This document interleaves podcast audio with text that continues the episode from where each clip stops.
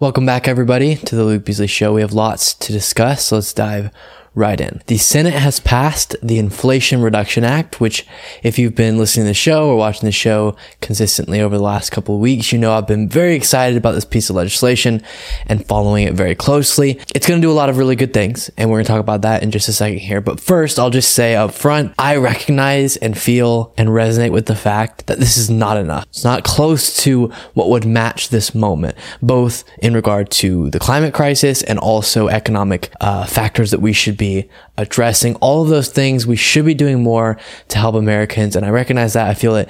And, um, We'll, we'll continue to advocate for that. But understanding the current situation in Washington, we have Joe Manchin, extremely conservative, uh, to be in the Democratic Party. We have Kyrsten Sinema, who's an obstructionist on, uh, many issues. And so understanding those two big factors and all of the kind of messed up stuff that we are aware of within Washington, uh, in kind of what hinders their ability to effectively represent us. It's pretty amazing that they're going to pass something or that they pass something in the Senate and then it'll move on to the House and hopefully get signed into law by Joe Biden. It, it's pretty amazing. And I think it's something to celebrate. I think if you want to stay sane following American politics, you have to take the wins whenever we get them. You have to celebrate whenever we get a success like this. And so that's what, that's the position I'm taking. I'm really excited. I'm happy that the Senate has passed the Inflation Reduction Act, even though I totally recognize it's not enough. Um, but it's more than I thought we were going to get. I should put it that way. At the beginning of Biden's administration, I should say, I thought we are going to get a good bit based on what he proposed. The original Build Back Better uh, proposal was really, really significant. And uh, so comparing this to that, uh, dang it. But comparing this to what at this moment I thought we were going to get, which was nothing, is super exciting. And it is significant and it is historic in many ways. So what does it do? It's called the Inflation Reduction Act. So it does work uh, a little bit to address inflation by paying down the deficit, taking some of the demand out of the economy. Um, and I think that's a good move.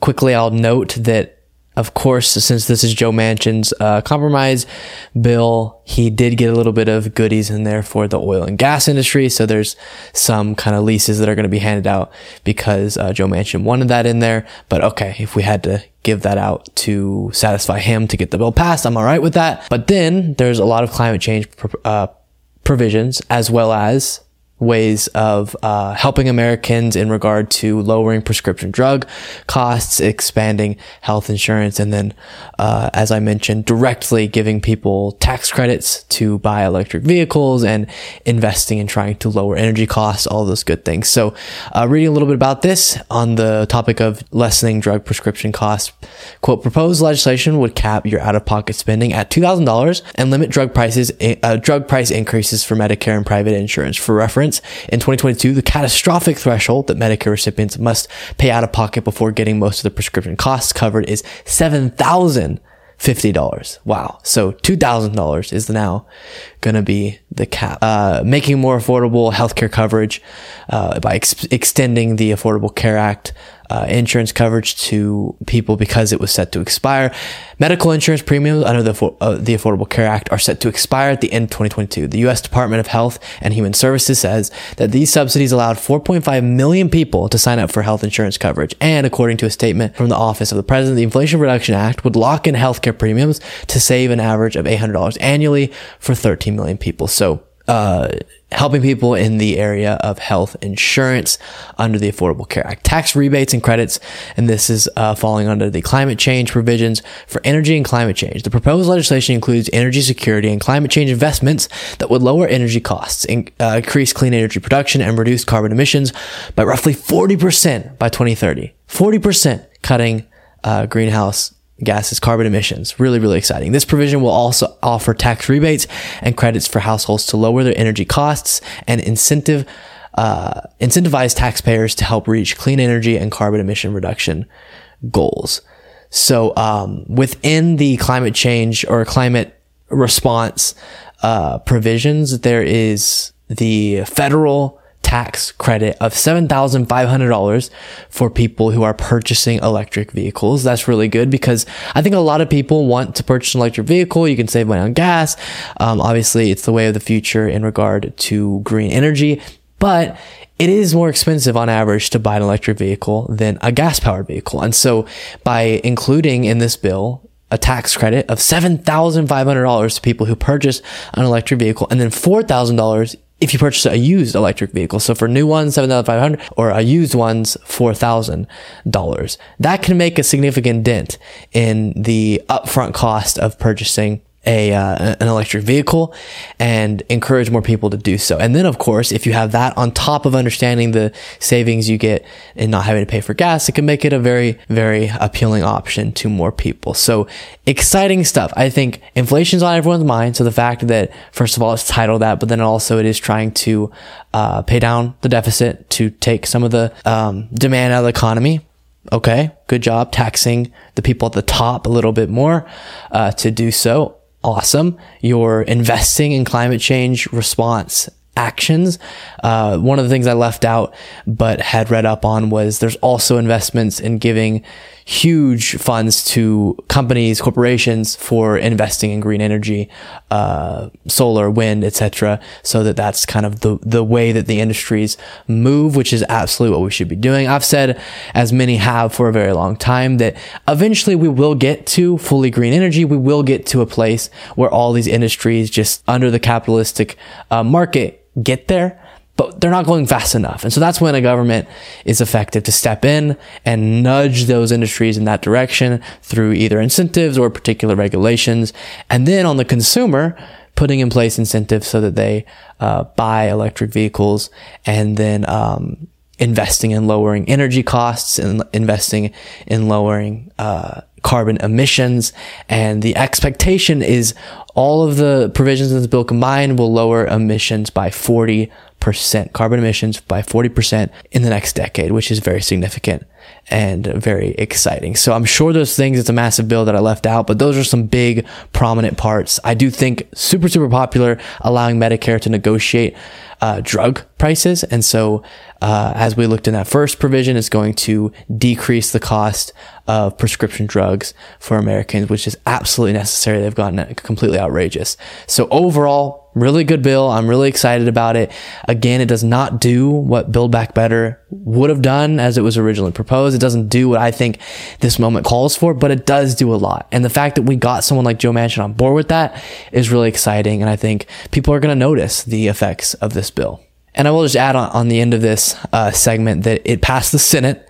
And the reason why I'm kind of just already sending off the fireworks is because that was the big obstacle. The House is going to be able to pass it. There's a larger Democratic majority in the House, and they have an easier time passing legislation like this. And then Biden, it's already something he's committed to signing into law. So the Senate was what we had to get it through.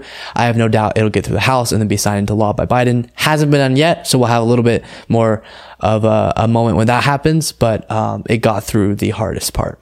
I have a story out of New Mexico that is just enraging, uh, scary, and deeply, deeply saddening. So uh, it looks like a fourth Muslim man was killed in a line of what they're suspecting is targeted killings towards Muslim individuals just in one city they're just in this one area. A fourth person has now been killed that they suspect is a part of someone who's killing multiple uh, Muslims for the reason of them being that particular religion.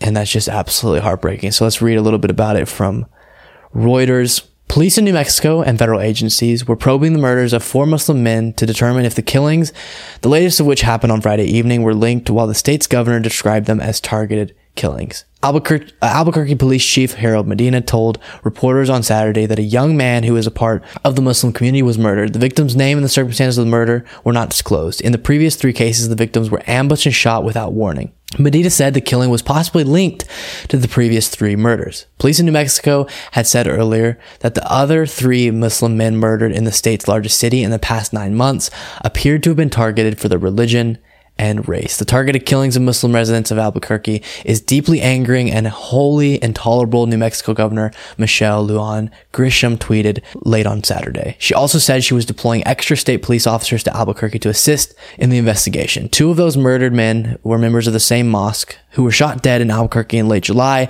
and early August. Police said that there was a strong possibility their deaths were connected to the November killing of an Afghan immigrant. So there's not, you know, that much political analysis to do here, obviously, but it, it really caught my eye when I was just kind of going through the news of the day and landed on my heart in such a way that I wanted to do a story about it. Um, mainly to say, mainly to send respect and love to the people involved. Um, I just don't, I would have a hard time completely ignoring on my show a story of four Muslim people who likely are being targeted for being Muslim, being killed in Albuquerque. One city. Imagine living in Albuquerque and you're Muslim and you're thinking, I mean, I could be, that's just so frightening. Um, and so I wanted to, number one, of course, say that we're sending our love and our feelings to anyone who knew these individuals. Obviously, heartbreaking, uh, family, friends. That doesn't do much to, doesn't do anything to assist in their pain, but um, I do think it's something I want to say. And then also, just how deeply enraging is this? I know that in a country as large as ours, terrible things are going to happen and not necessarily always larger points to be made, uh, but it feels like we have to there's still so much to be done when you see a story like this that we have to uproot completely and put an end to the the deep hatred that some people have in their heart um, towards people who look different, who have different religious beliefs, who whatever are just are different in some way, and, and people harbor so much hate in their heart to the point where they're murdering them. And of course, of course, this guy, he's deranged. He's, or woman, I guess they probably haven't figured out, but this individual is likely or definitely completely unhinged and detached from reality and all those things. So this isn't an indictment on any particular group of people um, or any particular ideology. It's just this this fact that we still have work to do. We still have to deeply and impactfully get rid of the the ideas and the concepts in our society that lead people to doing such horrible things. Um, and I think generally the belief that someone is less than you based on the, relig- the religious beliefs or the race or whatever it is needs to be completely uh, kind of uh, uh, banished from our society um, because we do see this. We see hate crimes like this. And again, it's not completely verified. It's not that uh, these are connected, but that's what they're suspecting. That's what they're investigating. Um, and it looks like based on the trail of evidence they currently have that that's the case. And what what's more vile and, and horrible than people just trying to live their life? Two of the individuals were part of the same mosque getting killed for absolutely no reason, just their identity. That's it. Uh, truly nothing worse or more uh, disgusting or heartbreaking than that. And so, again, not a bunch of political analysis to do here, but I just wanted to cover this story to say that it's so heartbreaking. Thought goes out our thoughts go out to the people of Albuquerque and the people who knew these individuals. And um, it, it, it motivates me to keep pushing to try to have a more gracious, a more loving society because we can't have individuals scared to walk around because they're of a certain religious belief or a certain race or whatever it is. We just can't have that. Um, let's go ahead and jump into our next story. Something a little more lighthearted. Dana Bash on State of the Union asked Lindsey Graham a question about his previous statements in regard to Donald Trump and January 6th and J- Donald Trump's attempts to overturn the election and the way that he is outward facing now. And to be clear, the specific wording that Lindsey Graham used in the clip that Dana Bash shows to Lindsey Graham as he's sitting here today to say, like, are you being hypocritical or do you still stand by this? The actual wording you could say isn't necessarily Lindsey Graham completely condemning Donald Trump as an individual or the actions he took. It's specifically him setting himself aside from the rioters and the uh, the particular belief that Trump had that senators shouldn't be certifying the election. But I think it's pretty clear on that day that Lindsey Graham had this sentiment that Donald Trump was deeply in the wrong, and this was kind of an unforgivable moment. And now that's not at all the way that he he feels. But this is not just a let's call out hypocrisy angle because again i think you have plausible deniability in this situation if you're lindsey graham. Specifically about being consistent on this issue he's definitely not very principled in many ways uh, in many other areas. But this clip i think has a number of different moments that yield interesting points i want to make. Um, so let's go ahead and take a look. Ask uh, just each of you about you talk about each of your political parties look forward to 2024 uh, Senator Graham, you said that you want Donald Trump to run again in 2024. Yeah. I want to play for our viewers what happened the late in the night on January 6th on the Senate floor. Trump and I, have, we've had a hell of a journey. I hate it being this way. Oh my God, I hate it. From my point of view, he's been a consequential president.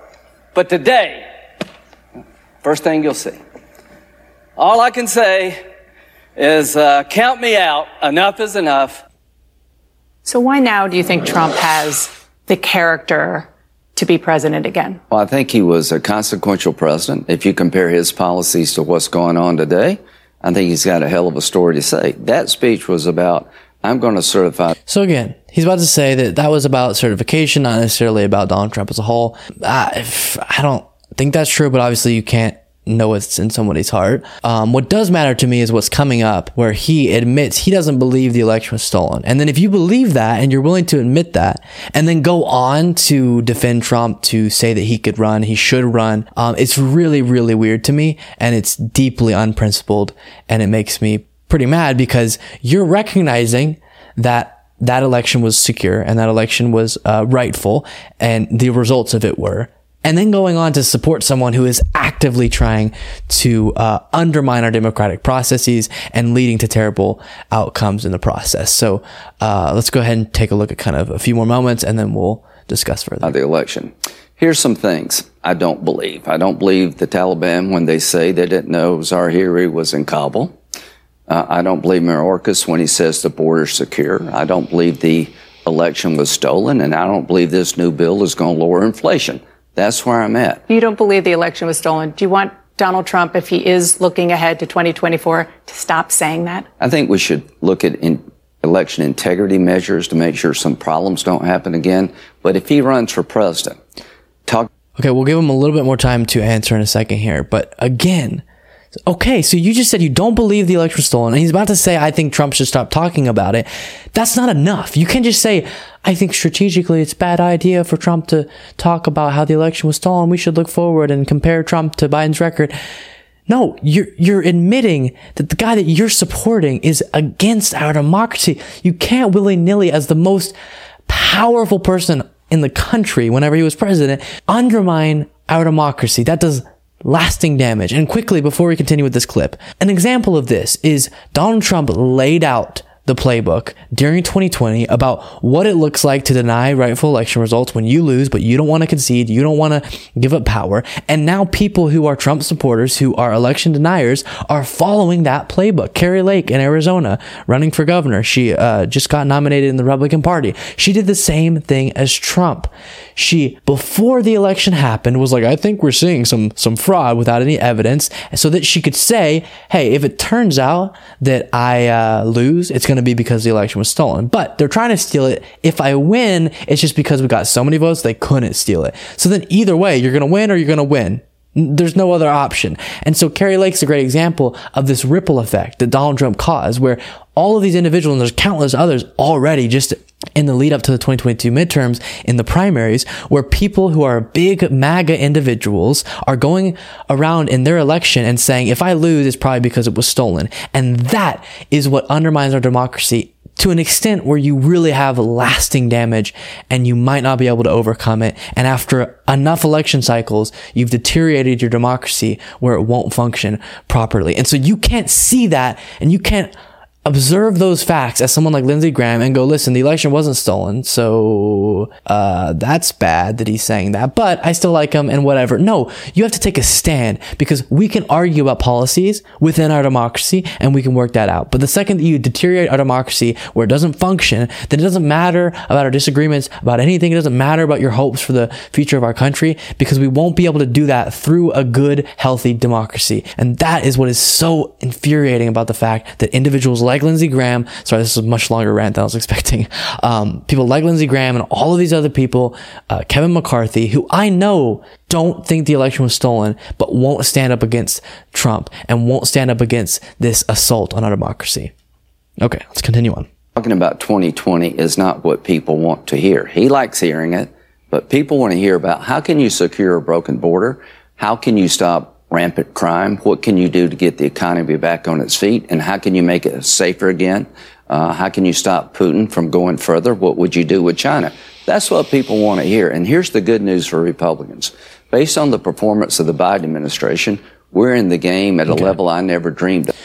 So there we go. Uh, and then he goes on to make the case for Republicans. I think there's a case to be, if you're the Republican Party, I do think it's in your interest to try to point at all the economic things that are going wrong and say that's Biden's fault. Now, y'all know, based on my analysis of all of these different situations, a lot of the things that they would point at and blame Biden aren't actually Biden's um, doing, but if you're the Republican Party, you you sure as heck want to make it out to be uh, Biden's fault, and you could run a good election doing that. But instead, so many of these Republicans are still spreading lies about the election, and I don't think someone like Lindsey Graham, as much as he wants to talk about what he perceives to be Biden's failures, can ignore that fact um, and still have some moral backbone because you can't move on to all of the different policy discussions we want to have, uh, we can have them as well. But I'm saying you can't really move on to that before you've made a clear, strong position on do you want to stand stand up to protect our democracy? Because then,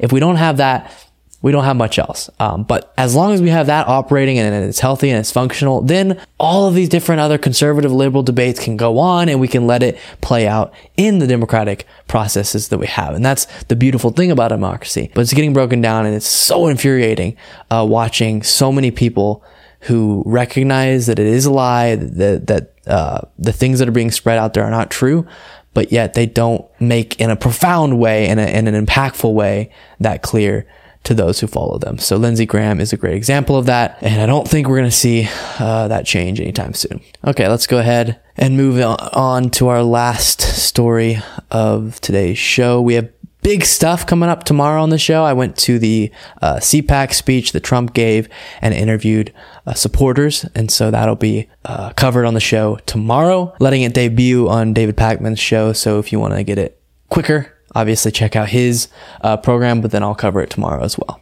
Okay, last story.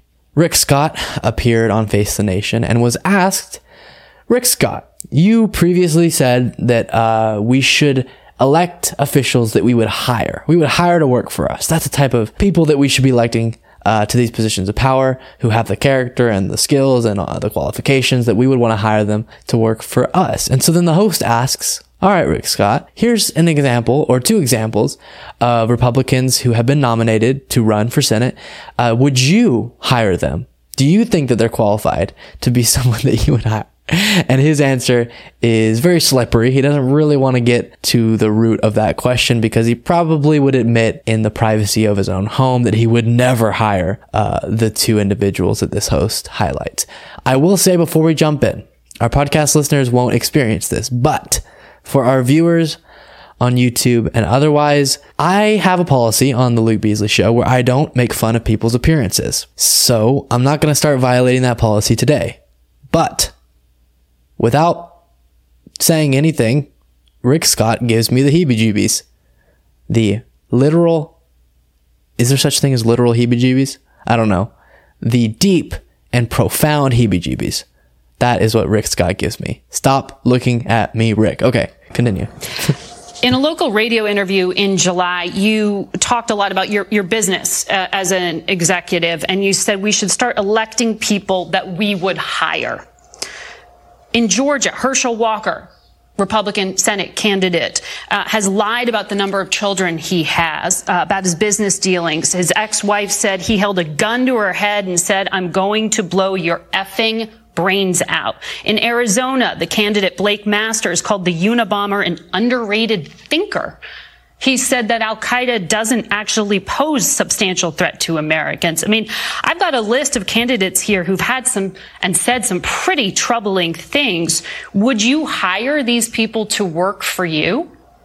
Well, you'd go through each person, and but I'm not the one doing it. It's the voters of those states are doing it.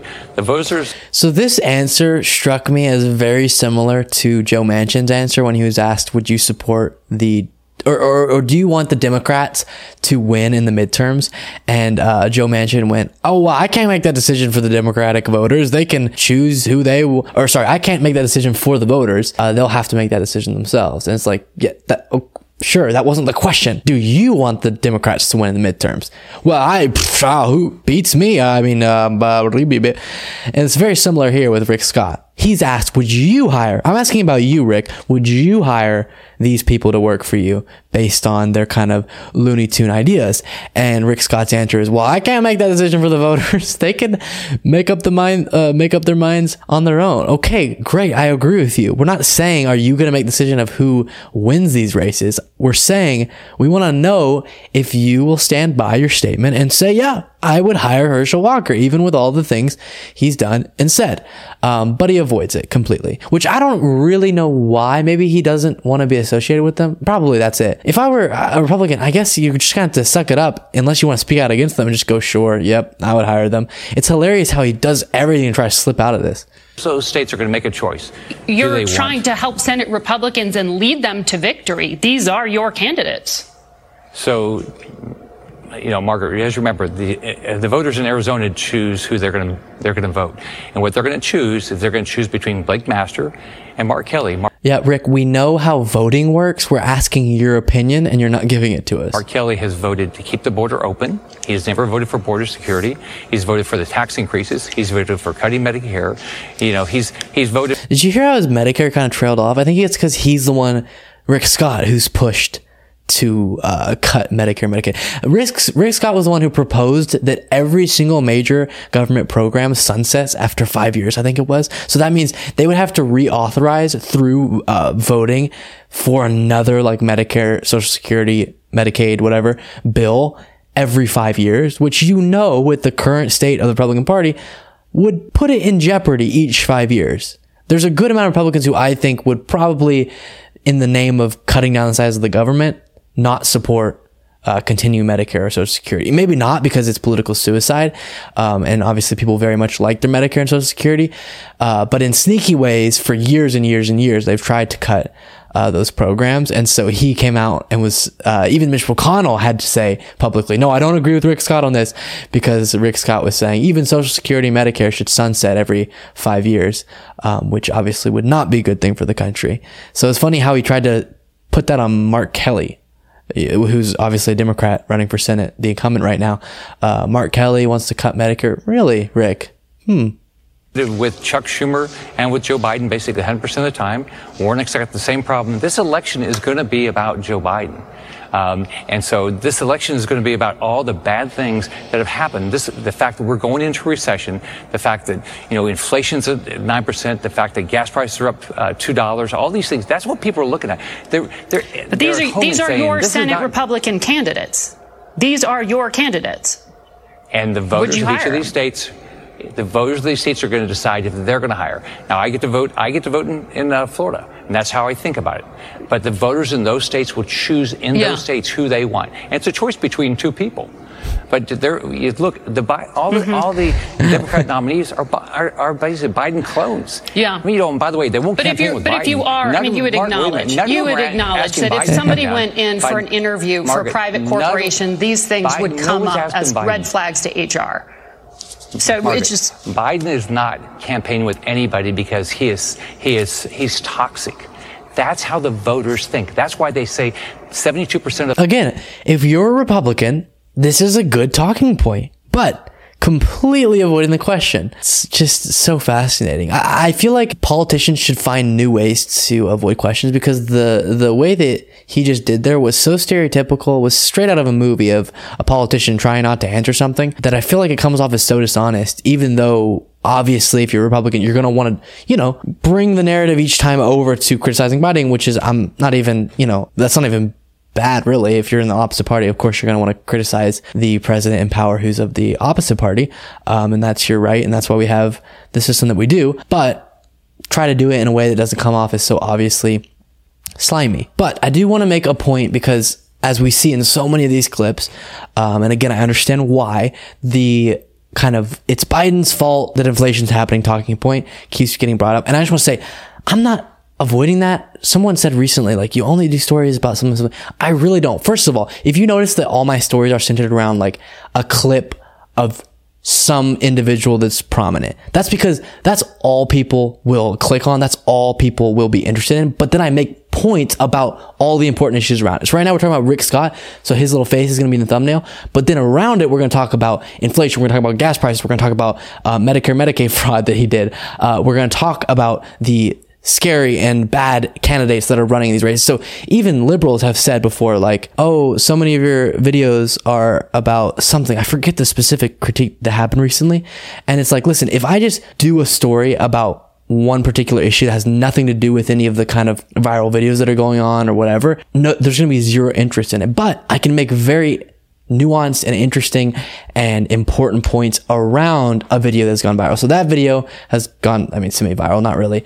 Um, just got some attention over the weekend. And so then I can show you that and make important points around it. So that's kind of just so you know if you're someone who is very critical of my format. That's why I want to do something that'll catch people's eye by, uh, covering someone else. So Rick Scott said this, and then within it, I can make the own, my own points that I want to make. Um, anyways, uh, so I was going to say that inflation, guys, you have to understand under even Trump, which I'm not blaming him for this, but when the, the economy crashed because of COVID, they pumped trillions into the economy, trillions of dollars while Trump was president, while Trump was president. Okay trillion. And so after that, it takes a while. Economic factors aren't instant. You're going to see the effect of that. You add on top because it became a talking point that inflation was going to happen. We've seen very, very documented and historic price gouging. And so you add those two factors together. And then on top of that, because COVID threw off our supply chains completely and getting back uh, sorted out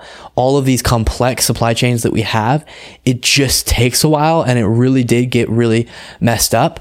Uh, you add all those three factors together, yes, you're going to have inflation and yes, it hurts. But you have to understand when is it something I can blame the person in power for and when is it not? Now, I think you can blame Biden for not like responding as perfectly as possible. I bet there's something, I'm not super aware of it, but I bet there's something he could have done above and beyond that would have helped to ameliorate inflation earlier. I do, I'm sure. Uh, there's a lot the government can do. That would have taken the support of people in the House and the Senate, and it would have been um, very, very kind of, you know, difficult based on our current political landscape. But I think you could say Biden should have done more.